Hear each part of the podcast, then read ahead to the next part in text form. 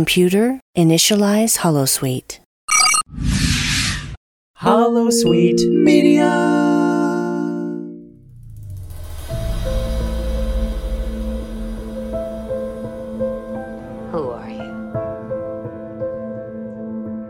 And what the hell are you doing to my crew?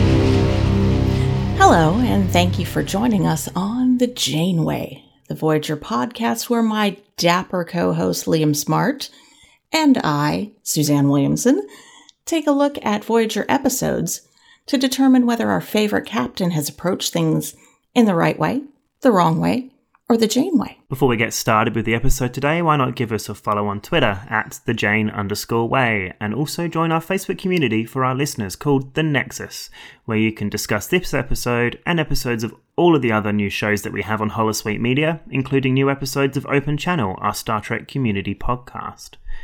Suzanne, am I dapper? You are dapper, quite dapper. Oh, well, I'll take that. Even though I don't fully understand the definition, I always thought a dapper meant I had to wear a suit. No, just charming and well put together. Okay, I'll take that. How are you? I'm doing better. How are you? I'm pretty good. We haven't seen each other for a month because of our recording problems. Yes. Or should I say recording problems. Sickness, loss of power. Yeah. Just everything. Yes, snowballed. Exactly. We're recording this 2 days after this episode was due to air. Sorry. Which is okay. I mean, the problem is because you're in America and I'm in Australia, weekends are really the only time that we can actually do this. So, can I join you in Australia? I don't want to be here anymore. You can. It's coming up to summer. It's a nice day. It's humid out there today and a bit wet, but it's warm. So we're getting there. Come on, summer. And we're getting into fall. Yeah, sucked in. It's finally not humid. Yeah, your winter would suck. Well, not so much here. It's just cold and wet. Yeah, sucks. Yeah. I wish we got snow, though.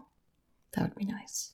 No, well, move to somewhere where it's like minus 15 or something gross. Go to Canada. I would if they'd let us in, but nobody's letting us anywhere. Well, I mean, everyone should not let you in, most of you, anywhere anyway, to be honest. I kind of agree with that. So what are we doing today, Suzanne?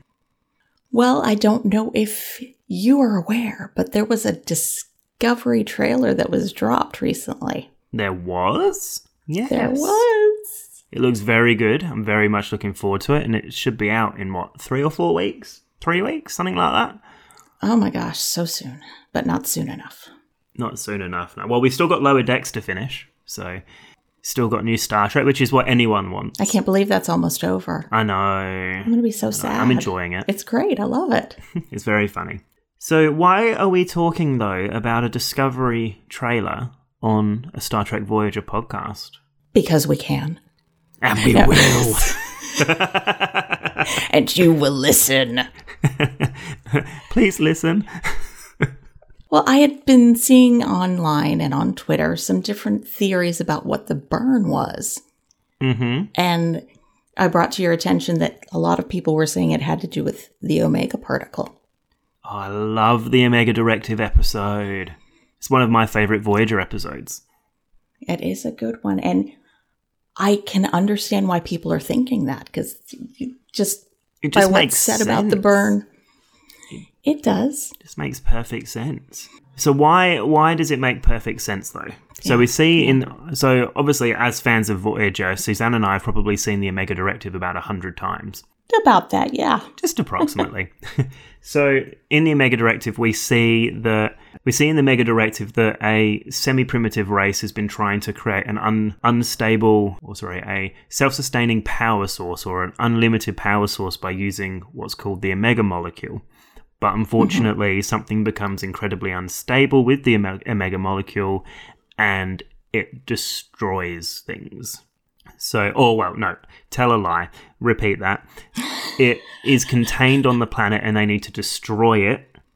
Otherwise, the Omega molecule could destroy subspace for light years around it. And we know that that occurred in the Alpha Quadrant at the Lantaru sector, whereby no one's allowed to go there, but it's destroyed subspace around that sector as well. Yes. So it does have great correlation to Star Trek Discovery trailer for season 3. And I can totally see Kirsten Beyer having somewhat of a hand in that. Oh gosh, yeah. I mean, she's one of the main writers of the show, and we all know Kirsten Beyer's love for Voyager and the wonderful Voyager novels that she has written. Yes, which I'm still only halfway through Full Circle. You have to get finished. The last one comes out in October. Yeah, well, I mean, it means I've just got years of books, because, I mean, it's taken me 4 months to read so far. I'm so slow at reading, and I've got so many things to do. You're such a busy man. I know. But the Omega molecule. So we know that it's incredibly unstable. Yes, volatile. Yes. Very, very volatile. And we know that it can only stay stable for 1 trillionth of a nanosecond, which is 10 to the minus 21 seconds. Yeah, 10 to the minus 21 seconds. Which is how quickly my toddler can destroy the living room. Your toddler is the Omega molecule. He is. He's Omega. Oh, if I ever have a kid, I might name their middle name Omega just for that purpose. First name Alpha? No. He won't be the beginning. Aww. He'll be the end. End of my sanity, if I ever get a child, that is. Omega can be mined from a really, really rare ore called Boronite, which we know is available in certain areas of the Alpha Quadrant. One thing about Omega, though, is that the Borg also have an obsession with it. Dun, dun, dun. So the Borg caused the burn? Well, I don't think the Borg caused the burn. That's not necessarily my thought process behind it. Okay. I think the Borg... Well, we don't obviously know what's going to happen with the Borg, and I do hope they leave the Borg alone for Discovery Season 3, because we've had bits of Borg in Picard Season 1, so we don't need more Borg. And, you know, we don't know what happened to them after Janeway destroyed certain things in Endgame. That is true. Another bit about the Borg and the Omega molecule, they call it Particle 010, and it's something that they first learnt about from Species 262. Now... Species 262 very specifically said in their sort of like myth about something that Omega can burn the sky. Which would perfectly tie in to why they're calling it the burn. Yes. It's like somebody's gone on to Memory Alpha and was like, oh yeah, the burn. Burns the sky. So yeah, so I mean, like, there's many, many things in the Discovery trailer that you can link it to. So if there's no communication or no traveling between planets, because if planets are cut off or there's no communication because things can't travel faster than the speed of light because subspace is destroyed, well, what do we know that's destroyed subspace before? The Omega molecule. So that would single-handedly bring down a federation of planets, because if you can't travel to them and you can't say what's happening between them, things are going to break down. Like, imagine if you were, you know, on Vulcan and then you're suddenly cut off from what's a planet far enough away, Bajor, for example. And then you've got the wormhole at Deep Space Nine, which I'm assuming is... Well, I'm not going to assume Deep Space Nine exists, but the wormhole at Bajor probably still exists, and Bajor's probably a powerhouse by now. But if Vulcan and Bajor are cut off, or Bajor and Andoria, or Andoria to Tellar... Like, things aren't going to be stable for the Federation anymore, and that would bring things down single-handedly. Do you think it's definitely some isolationist-type society that has been messing with this, perhaps the Romulans or some other isolationist anti getting involved with other people. Standard isolation is xenophobic alien race that destroys and makes everyone else by themselves. Yeah. They're like, oops, my bad. I mean, that would be good. I really don't want it to be an end of civilization, end of the world kind of plot that we've had before in both seasons of Discovery. I mean, as listeners know, I used to be on, or may know, used to be on a Discovery podcast over on the other network that thou shall not be named. I've frequently said I don't like the end of something or all destruction of everything kind of storyline. So it will be interesting to see this as a more hopeful sort of thing, but something needs to have occurred, and somebody would either have done it maliciously or it could have been a complete accident. And I kind of hope it's just an accident. I really do. So with Discovery showing up with their spore drive, that could help bridge the gap between everyone that's cut off, since they don't have to rely on a warp propulsion. Yeah, well, the spore drive would be able to provide some form of travel that is not using standard subspace. So whilst they may not be able to communicate through the mycelial network, or we'll probably find that they can, the mycelial network is like a discrete part of subspace that isn't destroyed by Omega, potentially. So they'll be able to go through that. Although as long as they still deal with the JARSEP and what that does, unless the JARSEP destroyed them, maybe, I don't know. Ugh, I didn't even think of that. But it just makes sense. And if it's not, There's a lot of things that just fall into place with the whole Omega molecule being something that affects season 3 of Discovery, because you look at it and they've always said that it's going to be a more hopeful season. You've got the Omega molecule isn't something that is malicious in itself. It's just a very unstable molecule. Somebody could have just, had a huge accident, like we've said. The whole being cut off from each other and the Federation shrinking, that can be caused by loss of subspace, not being able to create a stable warp field. The whole idea of not being able to communicate as well, because you can't go through subspace, and then the fact that Discovery and Michael Burnham is the thing that can save the Federation, because they would be the ones to be able to jump around, because they've got the spore drive. And let's face it, the spore drive at the end of season 2 was stricken from history as such, because it was, not made... What's the word I want to use, Suzanne? It was... silenced. Oh, gosh. Oh, what's the word? I can't think of the word. Classified. Just went...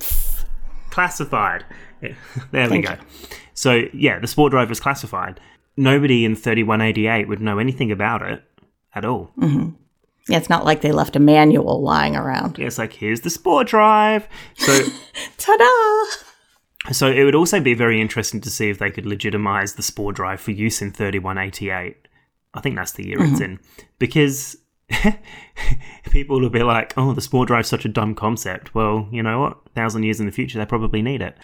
But how do you think the Short Treks episode Calypso would tie into that?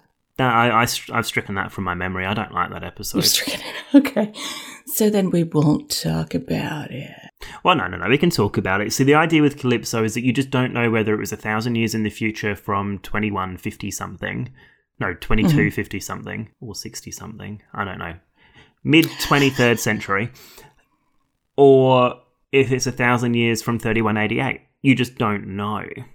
Do you think the subspace damage that has possibly happened from a possible Omega particle, do you think that could be mended or repaired in some way? Well, I don't know, because didn't that dude that fell in love with the ship warp off at the end of Calypso? Yes. So yes, he did. What's happening there? Is it in a pocket of or an area where subspace isn't destroyed? Is it an area that they fixed? Like, you just don't know. That's why I just don't think Calypso, and sometimes I don't think some of these short treks should be, even though they are considered canon, we shouldn't look at them as part of the story so strongly.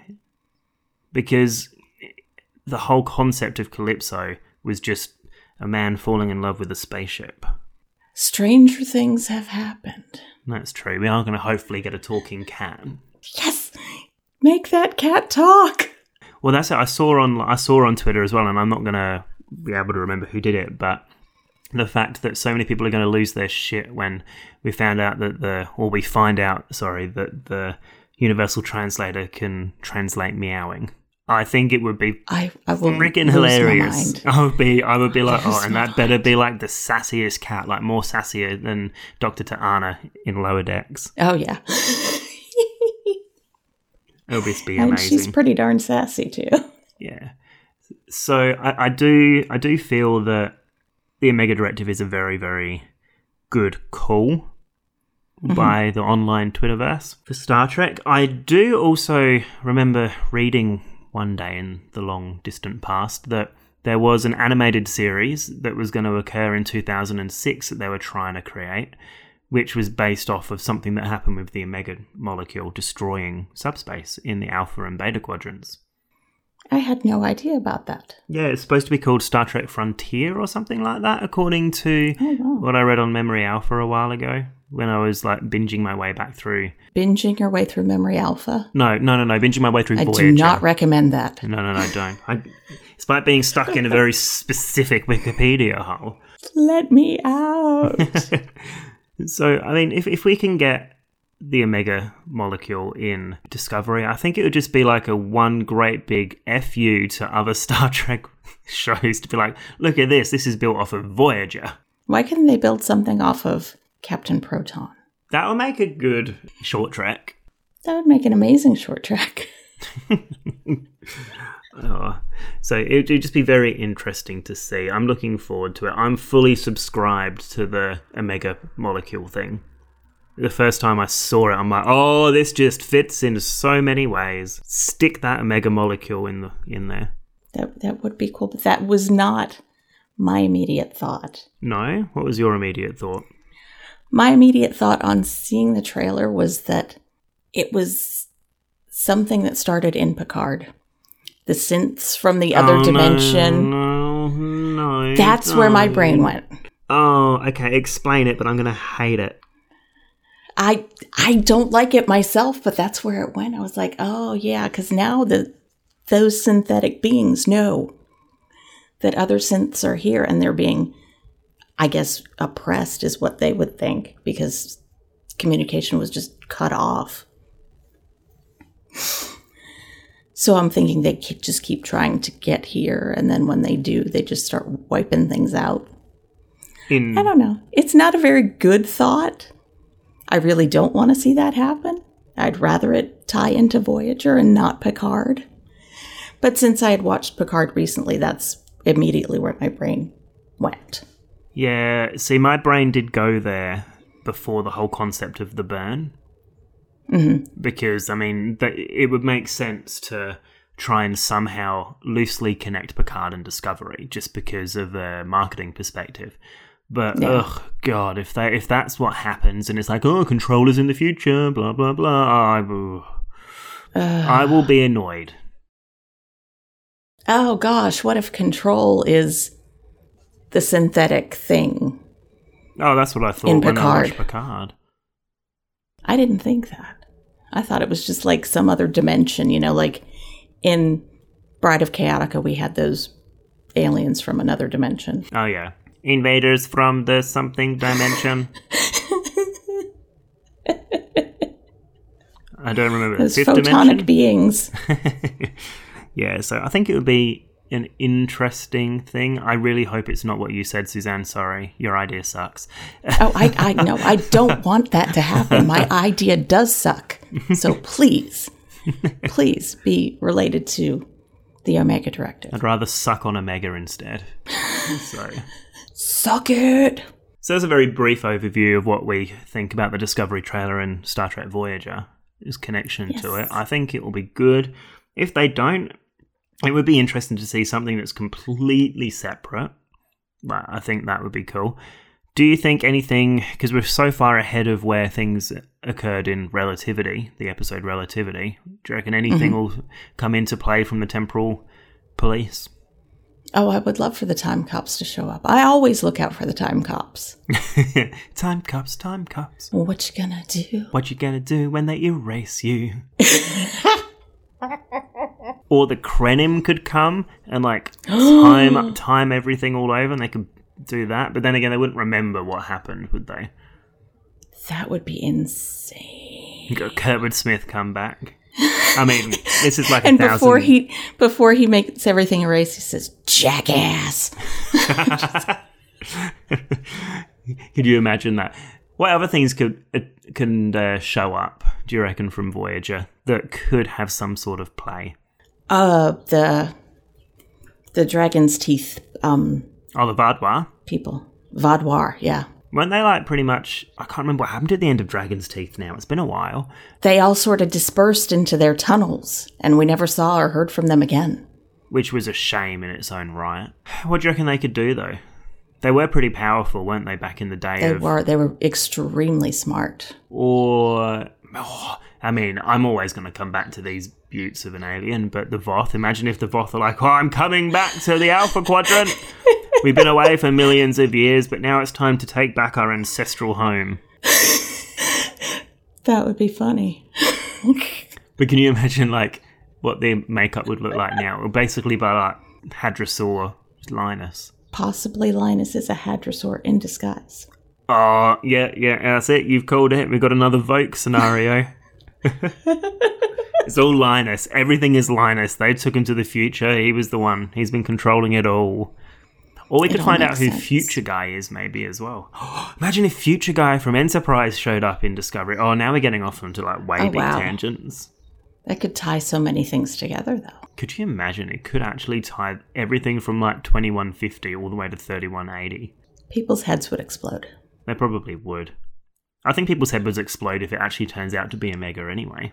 They probably will, and I wish they were better at keeping things under wraps. I don't think they have, though. Like, I haven't done a bad job of it, because if you look at it this way, we as Star Trek fans are very obsessive over knowing a lot about the storylines. So we've taken what was a trailer of very minimal things, and the burn and being cut off, to creating a whole theory about it being Omega.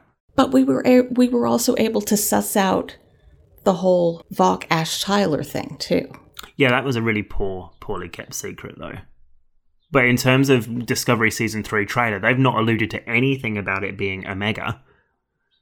I know. But we've managed to like fit in a lot of that trailer into how Omega would work. So I mean, we could be way off, and that Kirsten Beyer could just be sitting there going, ha!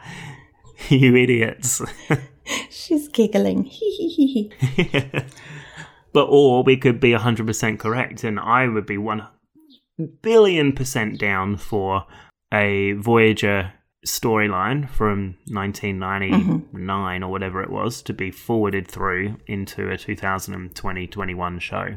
Maybe I just need to stay away from social media, because while I love the idea, I would have liked to have seen it unfold before me as I'm watching the show, instead of, hey, here it is, this is going to relate to the Omega Directive, woohoo! It's just going to be so cool. Can you I know, but imagine the surprise as you were watching it to figure it out. Be like, yeah. Slow shock, yeah, just instead of, oh, hey, well, yeah, that'd be great. Damn it, why do I know this already? Damn! Well, the Discovery crew wouldn't know about Omega yet anyway, because the Lantari thing didn't happen until, like, 2290. They were long dead, yeah. So they were, well, yeah, I guess. They wouldn't have anything coming up on their displays with the giant Omega symbol, and that's it. Which, when you think about it, you cast back your mind to the Omega Directive and the Omega symbol showing up all over the place. It's like, what is this Omega? This is totally not secret. Yeah, let's put it on every display, but nobody's supposed to know about it. It's like, oh, what's this picture? But imagine if it was only on one screen and Janeway, like, alt-tabbed her way out of it. It's like, Omega, alt-tab, I'm watching this Chakotay camera I've got set up at his quarters. Oh, my goodness. I'll deal with you later, who's getting in the shower. Can I get the IP address for that Chakotay camera? 74.656. Well, that's what I would consider as much as we can probably talk about with that. This is just hypotheticals that we've picked up on. Supermassive speculation. But we had to talk about it because Oh, if it's got Voyager. It's going to be Voyager. Hello. Yeah. And there's no other Voyager podcasts. Well, there is, but... People versus Star Trek Voyager. They wouldn't talk about it, though. No, they wouldn't. I think I'm up to learning curve with that. And Season 8 wouldn't talk about it either. Which, if you're not listening to either one of those podcasts and you're a Voyager fan, what are you waiting for? And the Delta Flyers are not going to be talking about it. Oh, gosh, no, they wouldn't even remember the episode. You're like, what? We did that? Oh, Robbie Duncan McNeil would be like, huh? Jerry Ryan was on our show? So, listeners, sorry about this being a bit of a shorter episode than you're used to from The Janeway. As we've said, that we've got to get this one recorded and edited and out pretty much straight away because it's 2 days after it was actually meant to be due out. So we wanted you to have something to listen to. And there isn't much to talk about around the Omega Directive and sort of Discovery trailer thing, but we just wanted to put out something for you. So thank you for tuning in to us. We do really appreciate it. Anyone who listens to our nonsensical ramblings is awesome in our opinion, and we have been very nonsensical this episode. But yeah, Suzanne, where can we find you online? You can find me on Twitter at KJaneway8. You can also find me at Stained Sass. If you like stained glass and Star Trek, you should check it out. And Liam, where can we find you around the network and online? So you can find me elsewhere on Holosuite Media, hosting the Vedic Assembly, our Deep Space Nine podcast. You can find me on Twitter at LS74656. And I'm also hanging around in The Nexus, which is our listeners group, which you need to join, please, listeners, because we have so many shows. We've got shows covering the original series, Deep Space Nine, us and Voyager. You've got Enterprise, Lower Decks, Discovery shows, our Star Trek Online podcasts. We've got a book podcast starting up soon. And also some lots of other bits and pieces. Like, do we have a Strange New Worlds podcast? Oh, yes, there's a Strange New Worlds. Yes, we do. It's you. Yes, I've totally forgot about that. And we're going to be recording a new episode this coming week. Oh, no. What's it going to be? Yay! It's a secret. It's a secret. Okay. Mm-hmm. All right. I will look out for it. It better be Ethan Peck porn. Okay. Just remember to follow us on Twitter at thejane_way and on Facebook and our listeners group, The Nexus. Until next time, remember to keep doing things not the right way, not the wrong way, but the Jane way. Dismiss. That's a Starfleet expression for get out.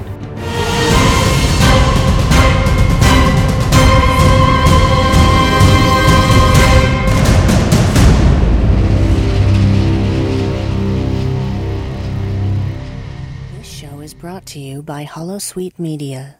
Computer, list other available Holosuite Media programs. Loading Holosuite preview program for The Expanse, a Star Trek Enterprise podcast. And then the second mention, again, love letter to TNG, when Archer and Trip are sharing their scotch. And then Archer says, well, here's to the next generation. And I was like, oh. Why are there so many nods in this episode for TNG fans like Amy to be like, oh my God, yeah, next year. Yeah. They had movies and everything. They just had a film 3 years before or 2 years before. And yet I'm here as an Enterprise fan waiting for something. Right? Yeah. Give me anything that makes me feel like, oh yeah, 4 years of Enterprise. Loading Holosuite preview program for There Are Four Questions, a Star Trek Spotlight podcast. I think that connecting to other fans is a key way to realize that you're not the only one out there. Nobody can take away the characters that you identify with. See, I told you I was going to start crying. And no, that's okay. This is a safe space. Okay. If humanity is kind of... I think we're on the verge of changing our trajectory a little bit. And if we do that in the right way, the future that you're seeing on the screen will happen. Loading Holosuite preview program for Ladies Trek Library, women with a passion for Star Trek books. Diane Duane, as a female writer, had to put in, which I liked, having a female in command you know, a Klingon, because we don't see that as much as the Klingons. No, that's a good point. The Klingon landing party, the head of the Klingon landing party was a woman. And in the original series, I don't think we saw any female Klingons in charge at all. And even in The Next Generation. Computer, deactivate Holosuite.